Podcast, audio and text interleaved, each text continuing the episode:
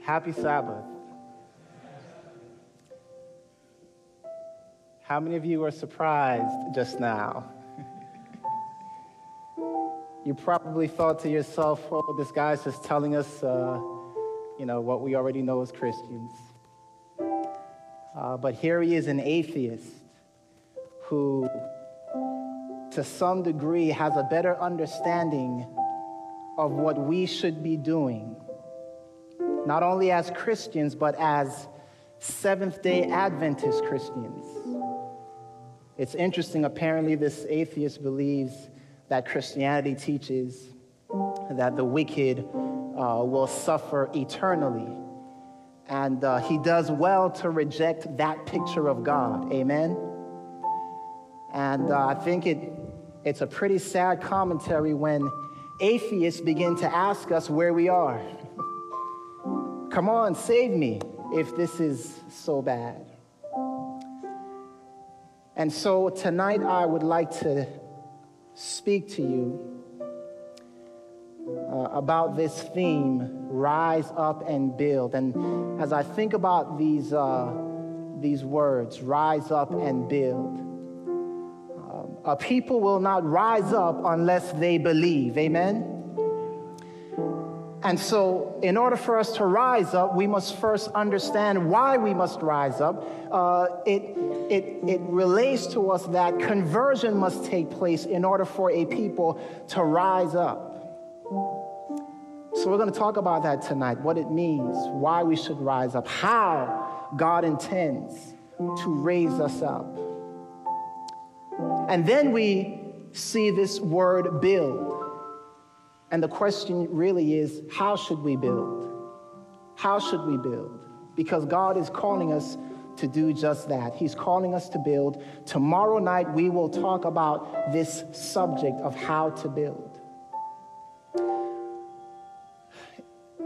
As I sat here uh, looking at the screen and then looking at the people speaking, I thought about those. Uh, old kung fu movies I used to watch when I was out in the world. Those poorly dubbed kung fu movies I used to watch when I was out in the world. So I just want to let you know don't look at the screen tonight, look at me, amen? Otherwise, you may be thrown off. See?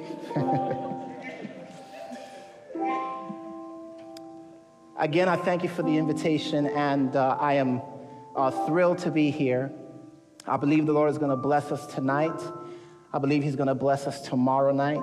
Um, I believe He has a blessing in store for us uh, at every single angle. So I want to ask you to bow your heads with me as uh, I pray up here and ask for the Lord's guidance. Heavenly Father, we pray for your Spirit to speak to us in a special way. May we not have traveled here in vain. May we leave here filled. So, Holy Spirit, we ask that you come now and fill this place with your glory. In Jesus' name we pray. Amen. I'd like for you to turn in your Bibles to the book of John. The book of John, chapter 18.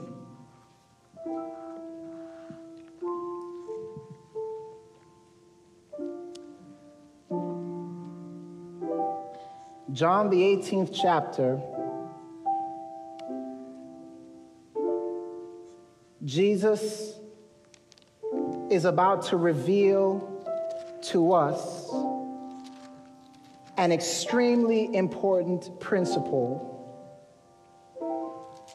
in relation to our theme this week.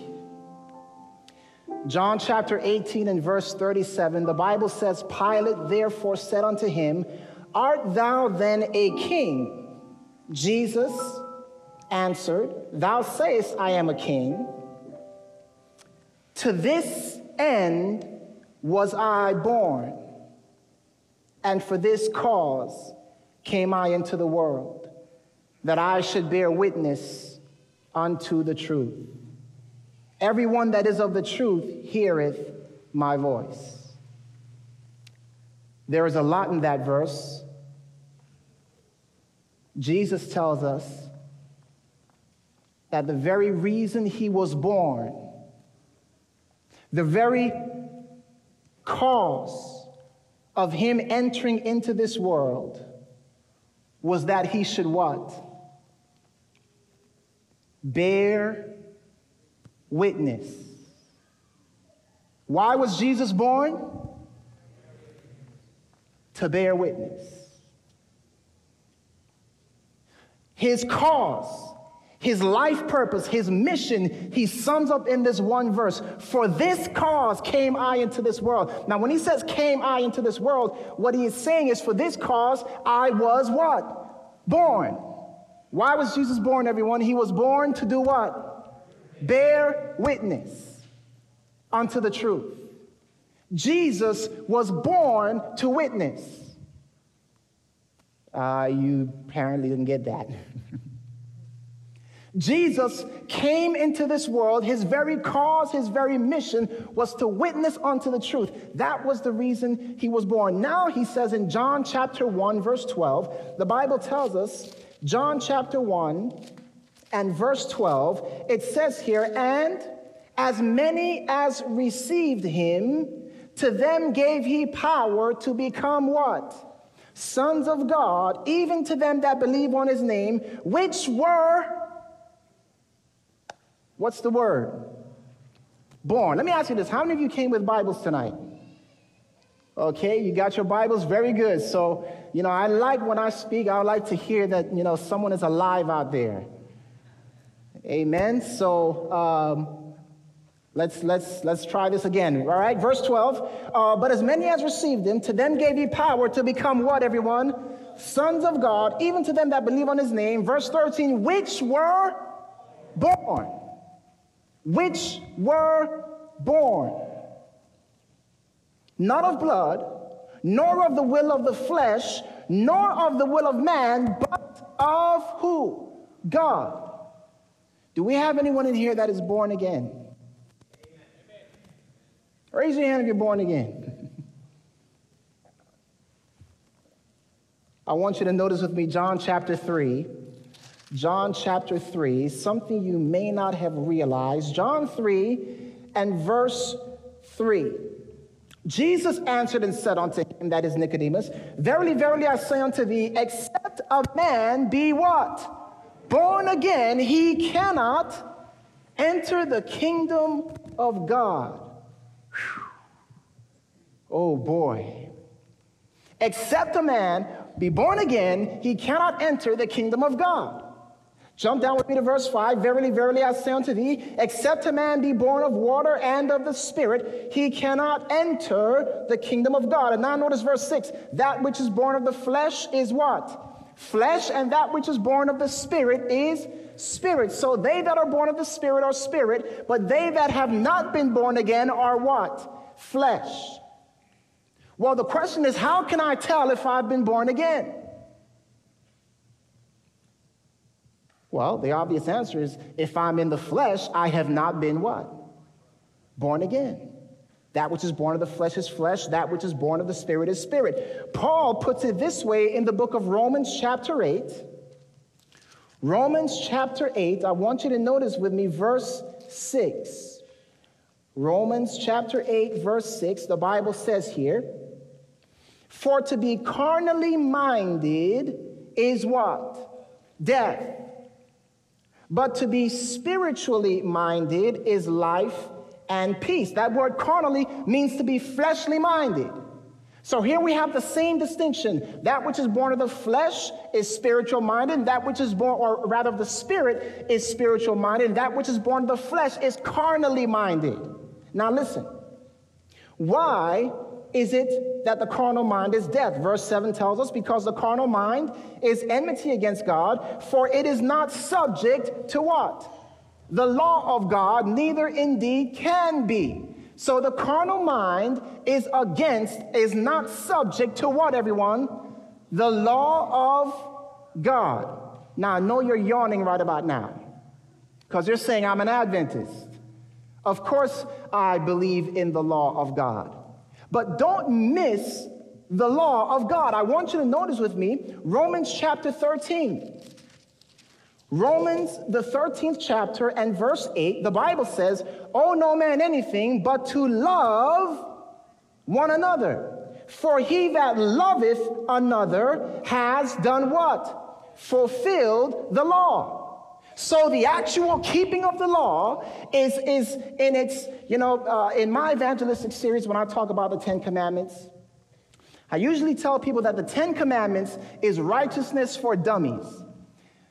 You ever seen those? You ever seen those signs? Listen, when God, when, when Adam was created, the law was summed up in one word. What was it? It was love. That was it. But after the degradation of man, after his, his fall from grace and, or from righteousness, and after hundreds and thousands of years, when God came to Mount Sinai, he had to write the, listen, guys, this is what love looks like, and he had to write it out for them. Righteousness for, I know you don't want to call yourself dummies, but you have no choice. Because that's what we all are outside of Christ. Amen? Righteousness for dummies. But Paul comes back here and says, don't forget that in reality, the keeping of the law is summed up in one word, and that is love. Love your neighbor. Now, the Bible tells us in John 15, verse 13, greater love has no man than this, than he lay his life what? Down for his friends. Did Jesus do that? Who were his friends? The Bible tells us who his friends were. It says, while we were yet his enemies, he died for us. So let's put this all together now, then. What the Bible is telling us here, we're going to sum all these verses that we just looked at. Jesus was born for a very special purpose. His cause was to what? Witness.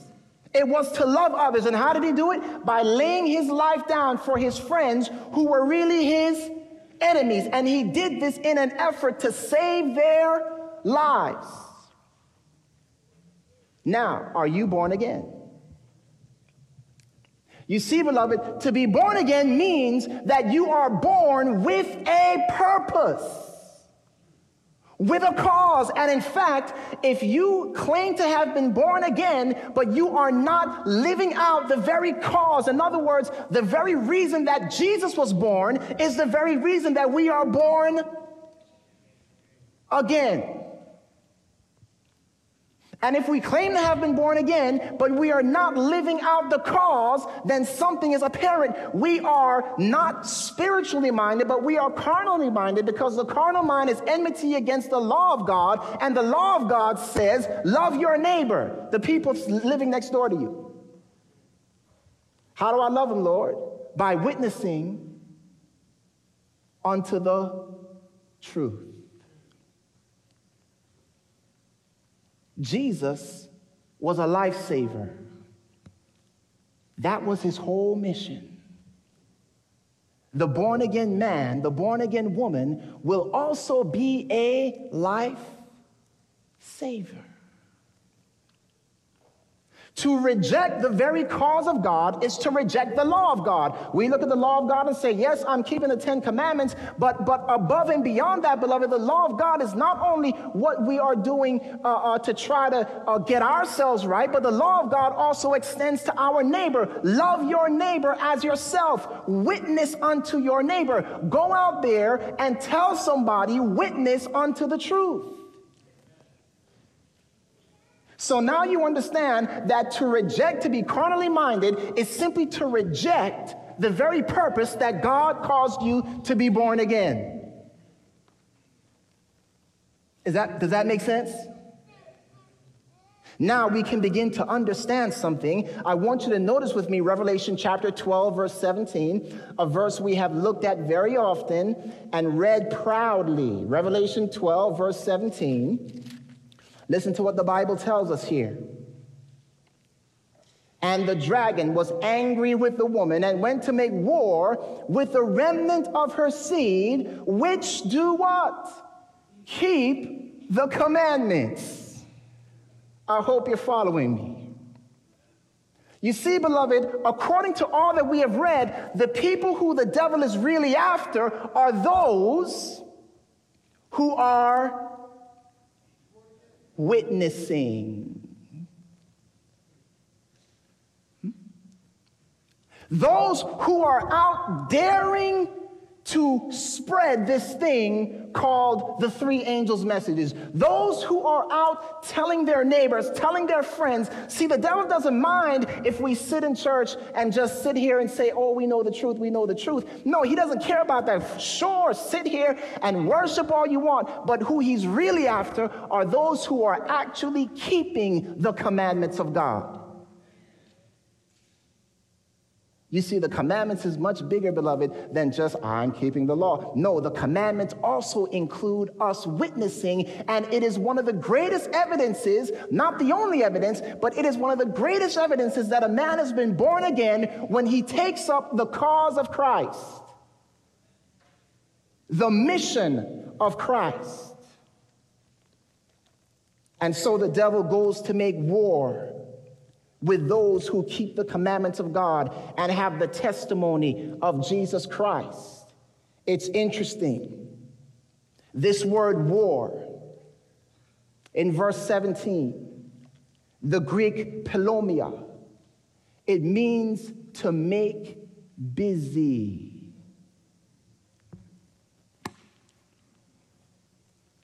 Yeah. Oh, oh. Ah. The devil says, All right, I'm going to make war against the remnant. How can I get them to forget about their mission, their cause? I know not only will I get busy after them, I will make them busy. So, how's he making war with us? By making us busy. The word means to, to trade, to bustle. Anybody know what it means to hustle and bustle? This is what the enemy of souls is doing.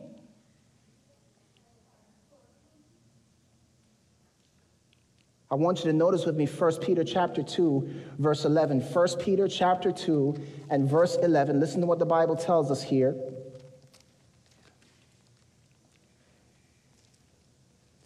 1 Peter chapter 2 verse 11, the Bible says, "Dearly beloved, I beseech you as strangers and pilgrims, abstain from fleshly lusts which do what?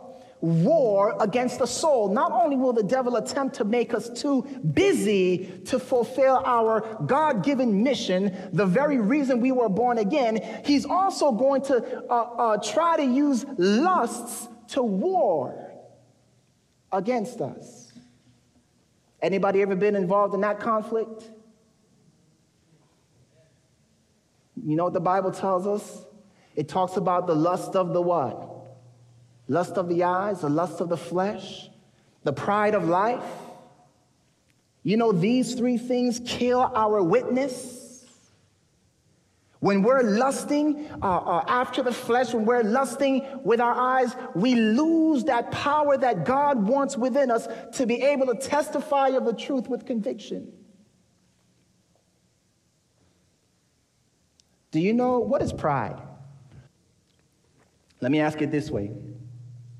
Um, how many of you like to be embarrassed? Anybody like to be embarrassed? Raise your hand. Why don't you like to be embarrassed? How dare you embarrass me? right? Pride. Yeah, we don't like to be embarrassed because we have self esteem, pride. Listen, do you know that perhaps the number one reason why people do not like to witness is because of the pride of life? I don't want to be rejected. I don't want to, to, to have someone laugh at me. I don't want to, I don't want to look stupid, so, so I'm just going to keep my mouth quiet. I'm not going to live out the very mission that Christ has given to me. Let me ask you, was Jesus willing to be embarrassed for us? And, and if he did that for us, how much more should we be willing to do that for him? You see, he says, don't be afraid. You know, the Bible tells us that perfect love casts out what? Fear. So the devil knows that if he can make us afraid, he can cast out perfect, perfect love. And love is the fulfilling of the law, which means I love my neighbor so much that I'm willing to lay down my life or my livelihood or my pride of life to witness to that person. That's what Jesus Christ has called us to do. And so, why does Satan want to war, uh, use these lusts of the flesh and of life and of the eyes to war against us? Let me tell you why. Notice with me Galatians chapter 5 and verse 16. Galatians chapter 5 and verse 16. The Bible tells us here, This I say then, walk in the Spirit, and you shall not fulfill the lust of the what? Of the flesh. Let me ask you, if that's true, is the opposite true? Is the opposite true? Walk in the flesh. Let me read on, verse 17. For the flesh lusteth against the spirit, and the spirit against the flesh. So, what the devil wants to do is he wants to overwhelm us with the lust of, of, of the pride of life, of the, of the lust of the eyes, and, and the lust of, of all, all the different worldly lusts, so that he can drown out our mission as God's people. Let me share something with you that I know you're going to be like, I don't want to say that, but listen. Read this again with me verse 14, or rather verse 16. This I say then, walk in the spirit, and you shall not fulfill the lust of the what? Of the flesh. So, if we walk in the spirit, we will not fulfill the lust of the flesh. But if we walk in the flesh, then we will not fulfill what? We will not fulfill what? We will not fulfill the what? You guys, your minds aren't even there. You're just going like, what, is he, what in the world is he talking about? it's there, but you're like, I know he doesn't want me to say that. Did you know that the spirit lusts?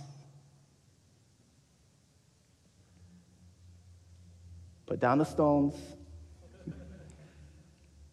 Listen, Walk in the spirit and you will not fulfill the lusts of the flesh. Walk in the flesh and you will not fulfill the lusts of the spirit. What does the word lust mean? It means desire. Beloved, lust is not a bad word.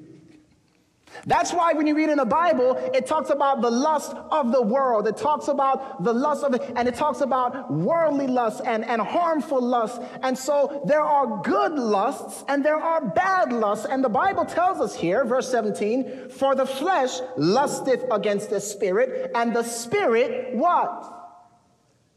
Against the flesh. What does it mean there? What word is left out, but what is implied?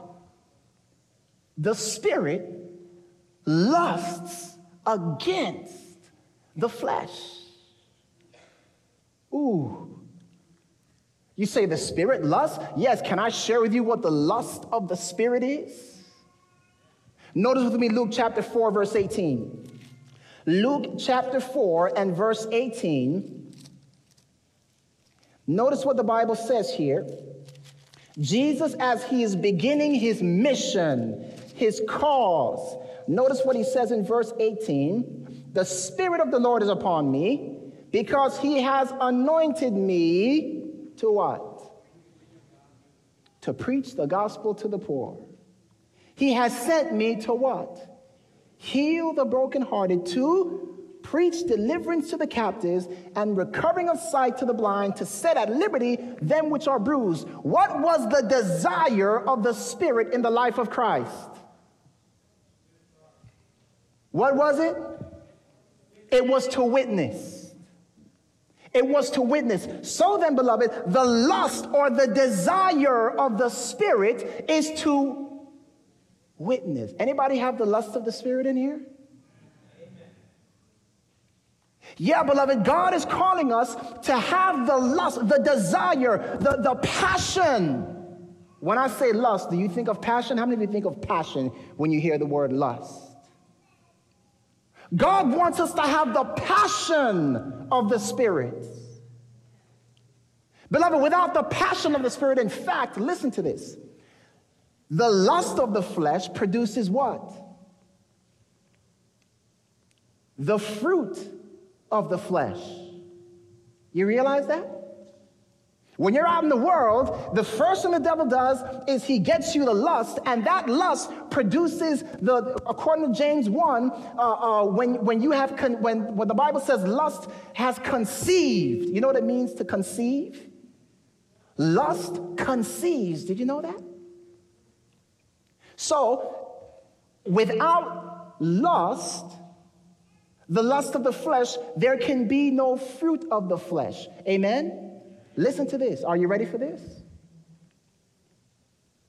Without the lust of the Spirit,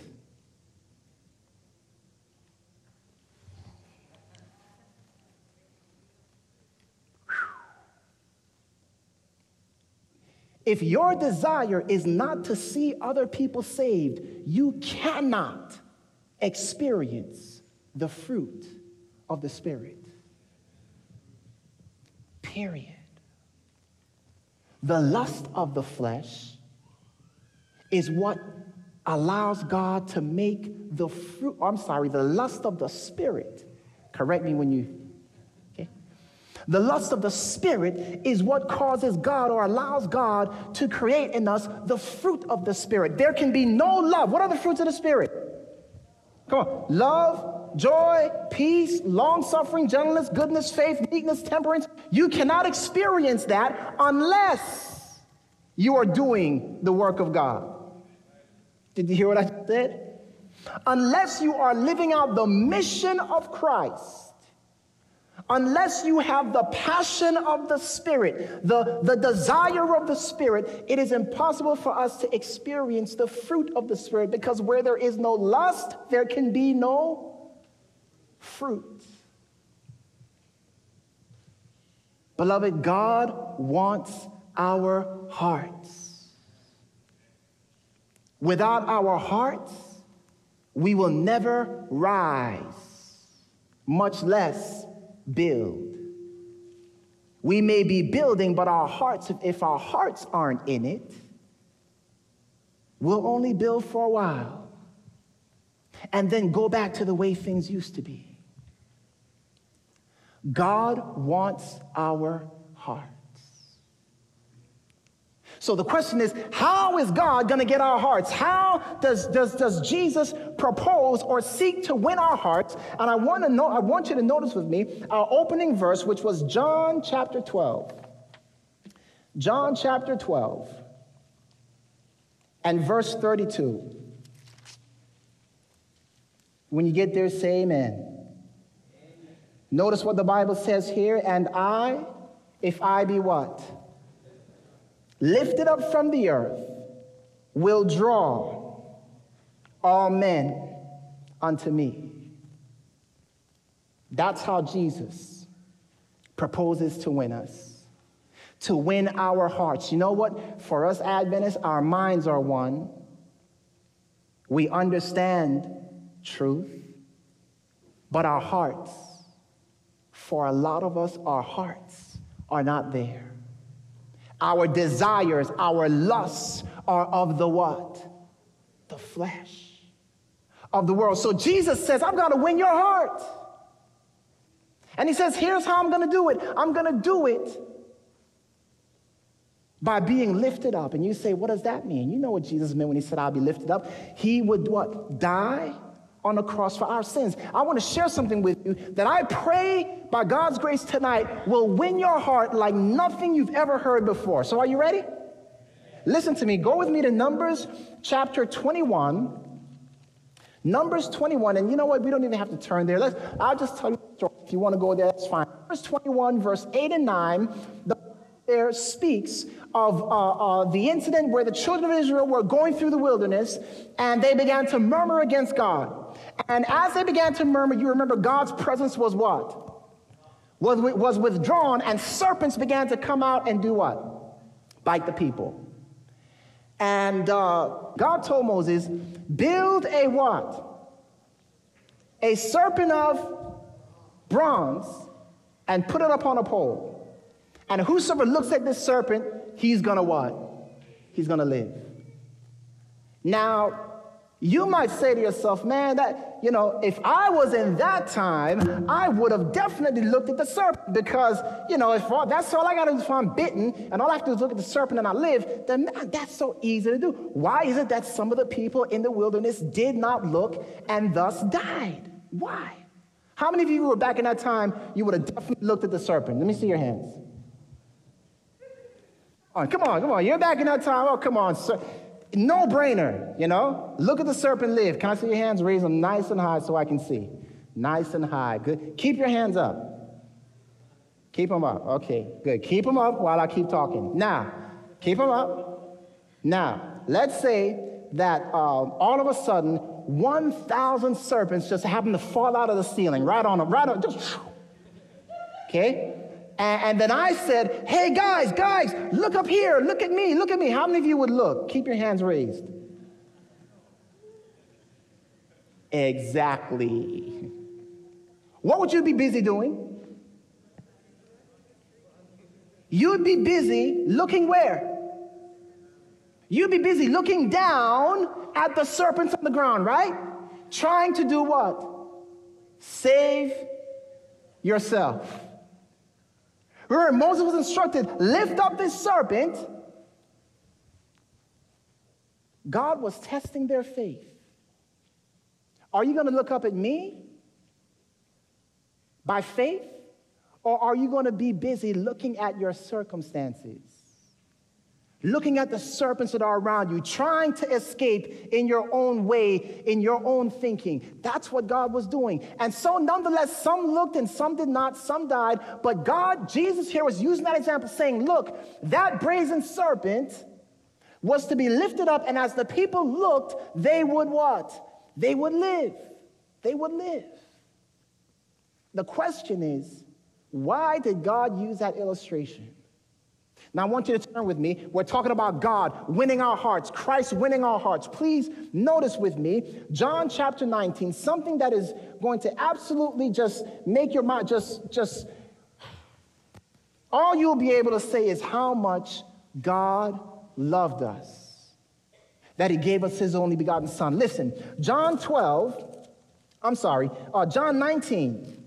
John chapter 19, verses 12 to 14, let me begin to read. And from thenceforth, Pilate sought to release him. But the Jews cried out, saying, If thou let this man go, thou art not Caesar's friend. Whosoever maketh himself a king speaketh against Caesar. When Pilate therefore heard that saying, he brought Jesus forth and sat him down in the where? In the judgment seat in a place that is called the what? The pavement, but in the Hebrew, Gabbatha. And it was the preparation of the Passover, and about the sixth hour, and he said unto the Jews, Behold your king. But they cried out, Away with him, away with him, crucify him. Pilate said unto them, I crucify your king? The chief priest answered, We have no king but Caesar. Then delivered he him therefore unto them to be crucified. You say, Pastor, what does this verse have to do with Jesus loving us so much? Listen, there is something very significant in this verse. The Bible tells us that this is where Jesus received his death sentence. This place called the pavement, or in the Hebrew, Gabbatha. Now, now Gabbatha meant an exalted place, and the pavement symbolized or meant a stone floor. So get this now Jesus steps onto the stone floor before a judgment seat in an exalted place, and this is where he receives his death sentence. And when I first read this verse, something, something popped in my mind when I looked up this word pavement and saw that it meant stone floor. Anybody, when I mention stone floor, what else do you think of in the scripture? Any other verse comes to mind?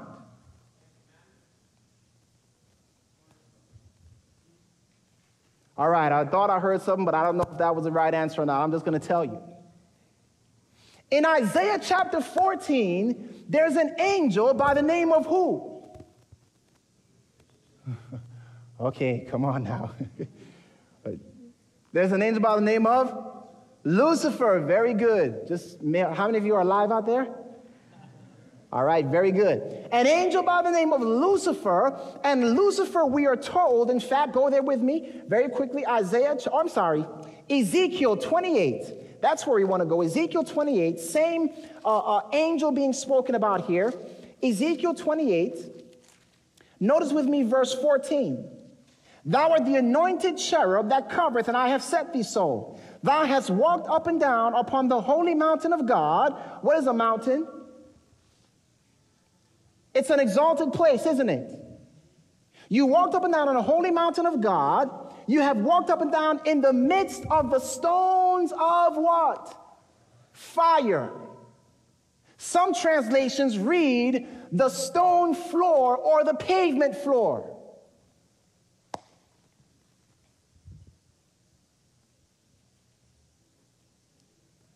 Jesus steps onto this pavement floor and in my pastoral imagination mind, I can just imagine Jesus as he steps on that floor having a flashback, maybe, of a time long, long ago in a place far, far away where he once sat upon a judgment seat and Lucifer stood upon a pavement floor before him. And by the way, where was Lucifer? Where did Lucifer receive his judgment?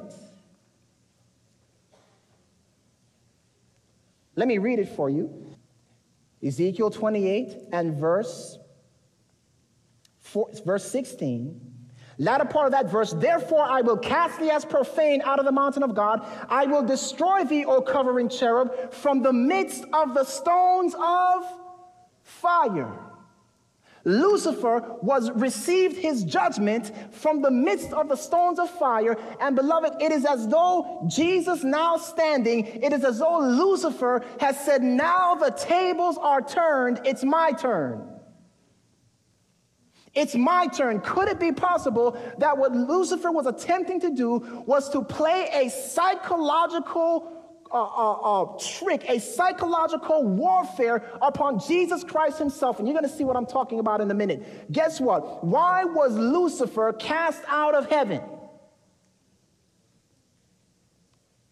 Because he claimed to be who?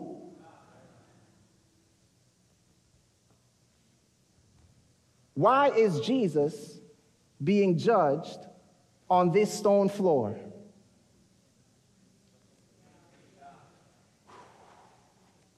Ooh.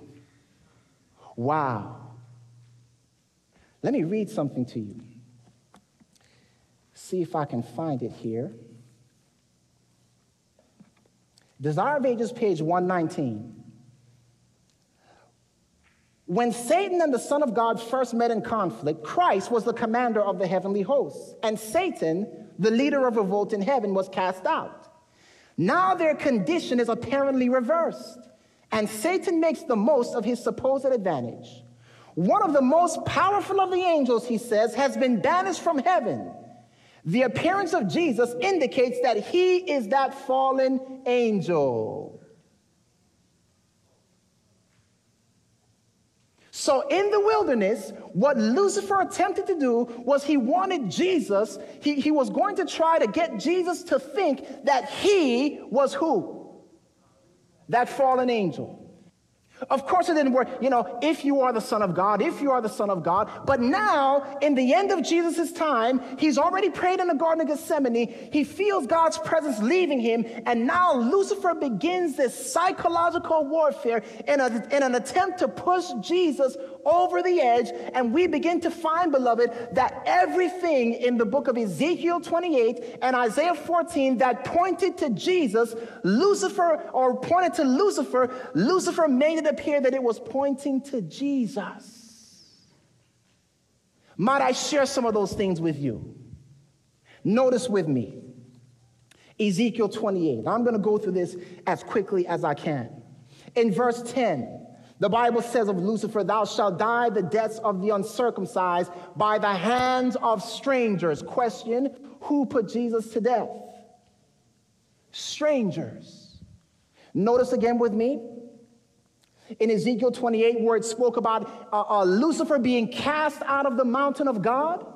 Do you know that the Bible also equates, uh, in Isaiah 66 and verse 20, it, it equates Jerusalem with the mountain of God? Question Was Jesus cast out of the mountain of God? Where did he die? Outside the gates. Not only that, I want you to notice with me Ezekiel 28 and verse 17, where it says of Lucifer, I will cast thee to the ground, I will lay thee before kings, that they may behold thee, beloved, as Jesus was brought before kings. As he was uh, uh, stretched out upon that cross, and people walked by, beholding him, wagging their heads, saying, Is this the man?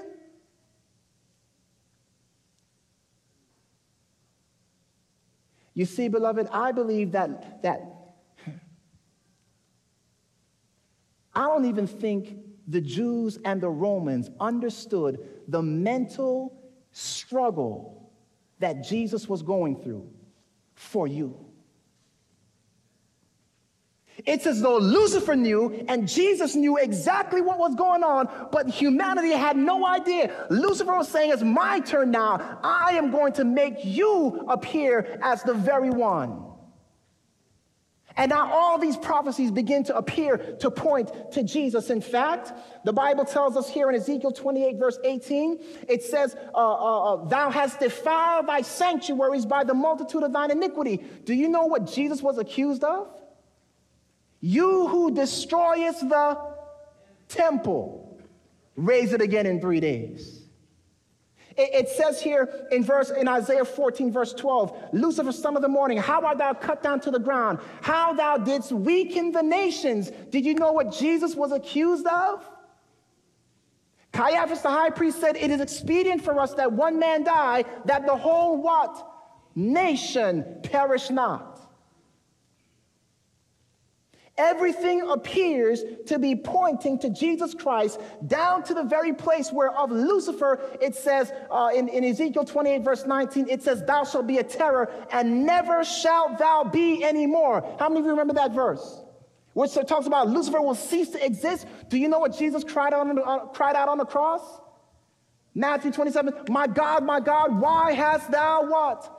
Forsaken me, Jesus felt that he was going into the tomb never to come back again. Listen to me, beloved. Jesus loved you so much that he was willing to be treated as the devil himself.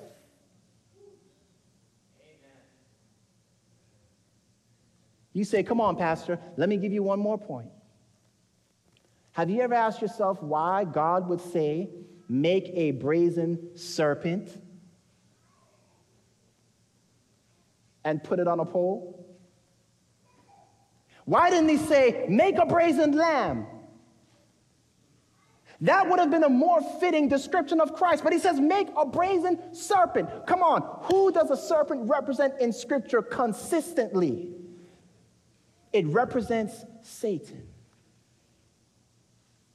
Beloved, Jesus loved us so much that he was willing to be treated not just as sin, but it's as though Satan put a Satan mask on Christ and said, There he is, there's the impostor, there is the one that is cursed of God. And Jesus Rather than say, wait a minute, you got that wrong. Do you know Ellen White says that angels veil their faces at the sight? Angels have strong stomachs. I honestly believe that. And I can't see an angel going, oh, they just hit him. No, beloved, there was something that caused angels to turn away in, in, in shock, in horror. And I believe it is because of the psychological warfare that Lucifer waged upon Christ. And yet, Christ, because he loved us so much, died for us. He says, And now if I be lifted up, if you, when you look at the cross and really see what I did for you, something's gonna happen. You will not be able to sit still any longer. You will not be able to say, well, let somebody else do it. Something is gonna stir in your heart. Let me ask you a question What is love? What is love? Is love a principle? How many of you would tell your wives that? Honey, I love you because it's principle. it sounds good, beloved. Love is a principle. Amen. But love is also an emotion. Amen. You better not say amen sitting next to your wife. I mean, I'm sorry, you better not not say amen sitting next to your wife. When you love someone, you are emotionally moved by them. Amen? Not only emotional, but that emotion must also be accompanied with principle. Amen? Listen to me. I want to tell you a story about my brother, my older brother. He is six nine and uh, he graduated from Penn State University. And his wife to be, Stacy, was graduating the year after him. And so he planned something. Uh, at her graduation, she is walking across the stage. It's at Penn State. And, uh, you know, the whole place is packed. And as she's walking across the stage, all of a sudden, you just hear this in the audience.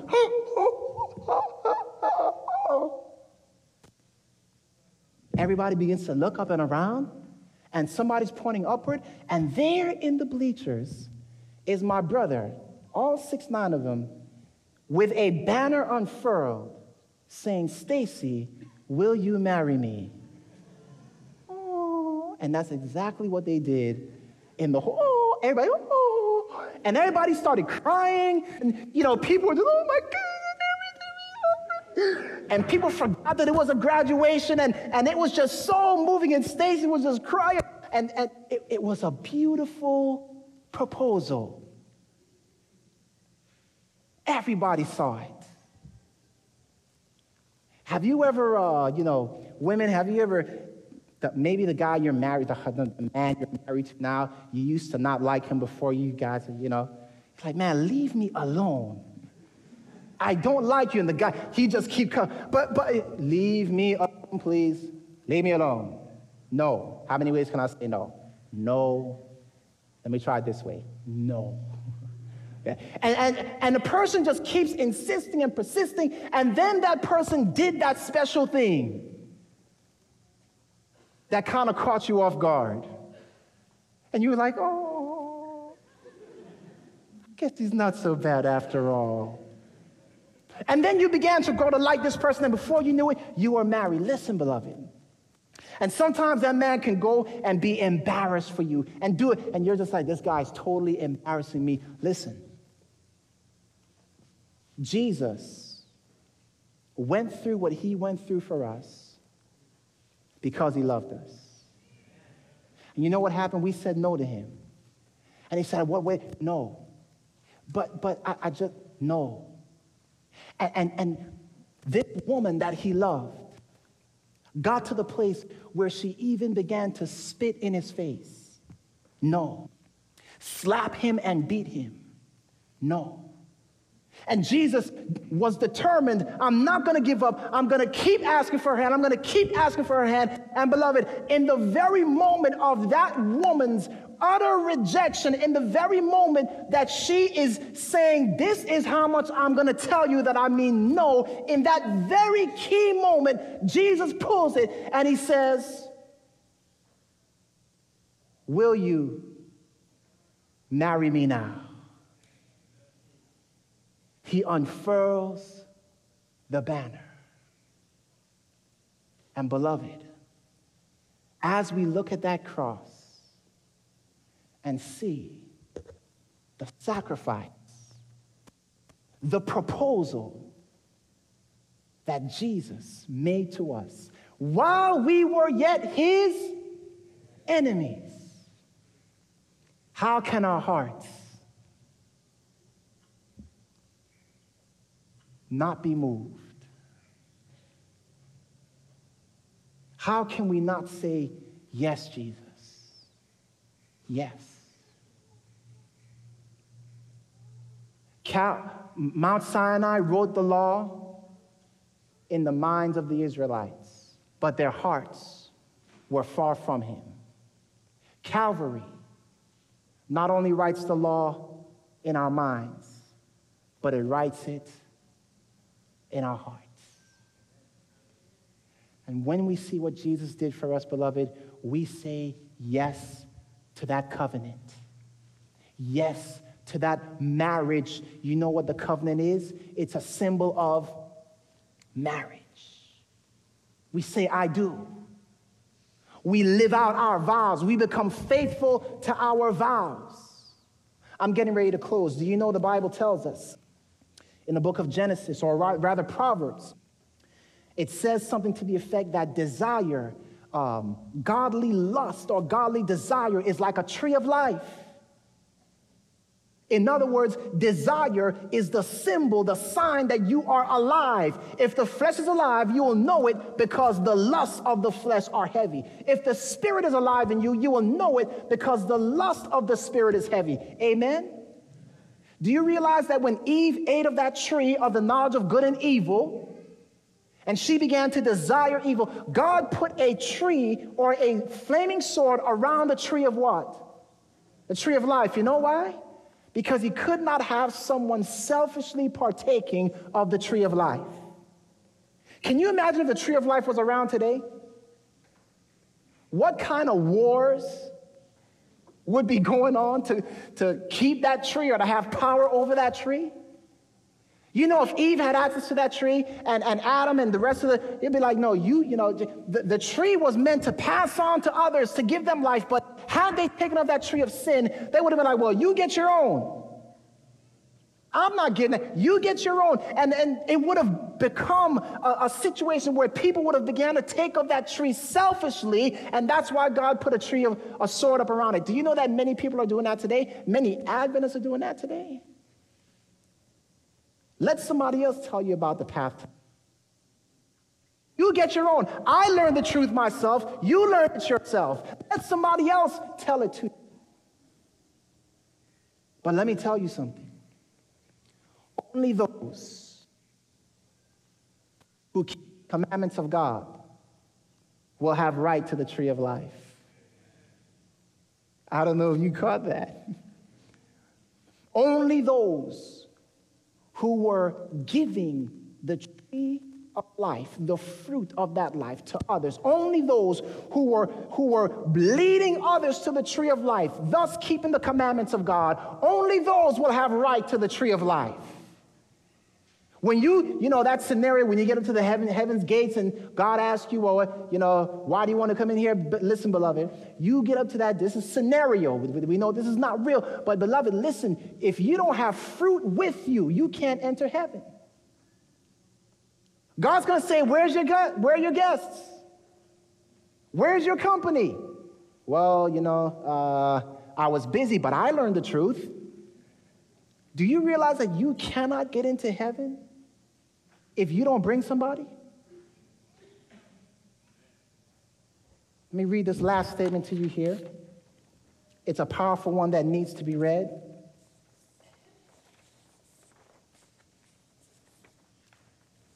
Signs of the Times, June 6, 1892. There will be no one saved in heaven with a starless crown. If you enter, there will be some soul in the courts of glory that has found an entrance there through your instrumentality.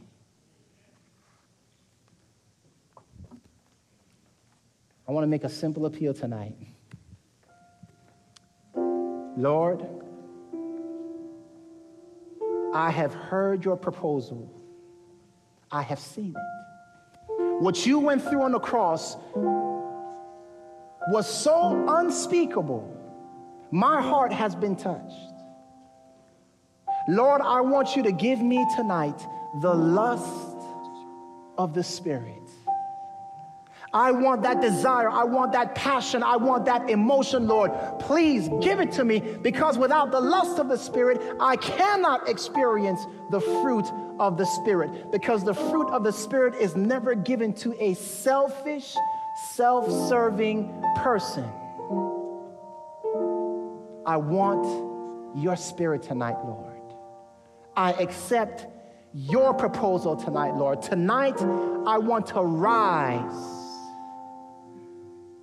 Tonight I want to rise.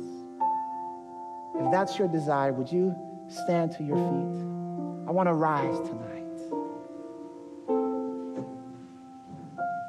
And I, if I be lifted up, will draw all men unto me. Beloved, as Seventh day Adventists, we must understand that the way we are going to bring people into this church, into this truth, is by lifting up that incredible sacrifice of Jesus Christ.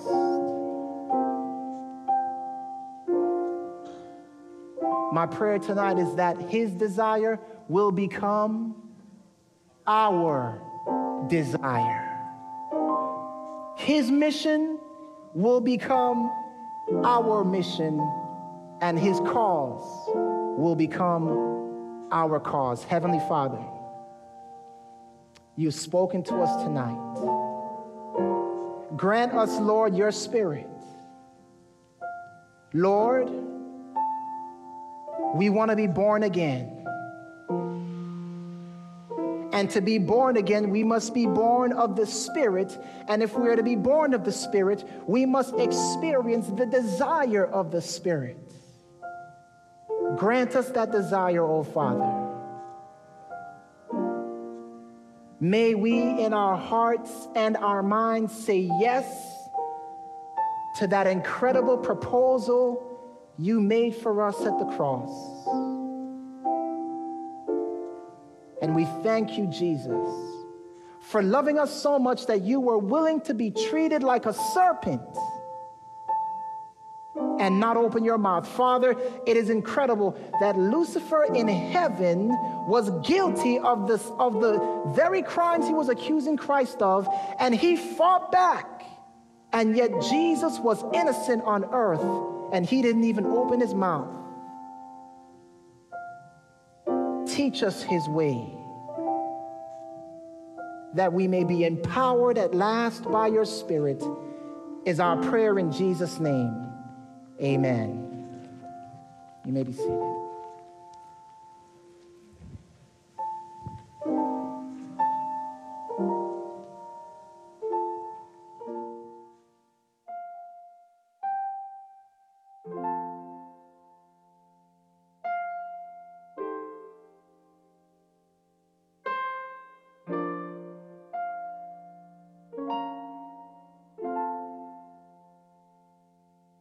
This message was recorded and produced by Power of the Lamb Ministries. Our mission is to help prepare God's people for the soon coming of Jesus Christ by pointing to the supernatural power of the Lamb of God that gives us the experience of victorious Christian living. For more information on our multimedia resources or inquiries on speaking engagements, please log on to our website at www.powerofthelamb.com. That's www.powerofthelamb.com or you can call us at area code 805 226 8080. That's 805 226 8080. Thank you and God bless.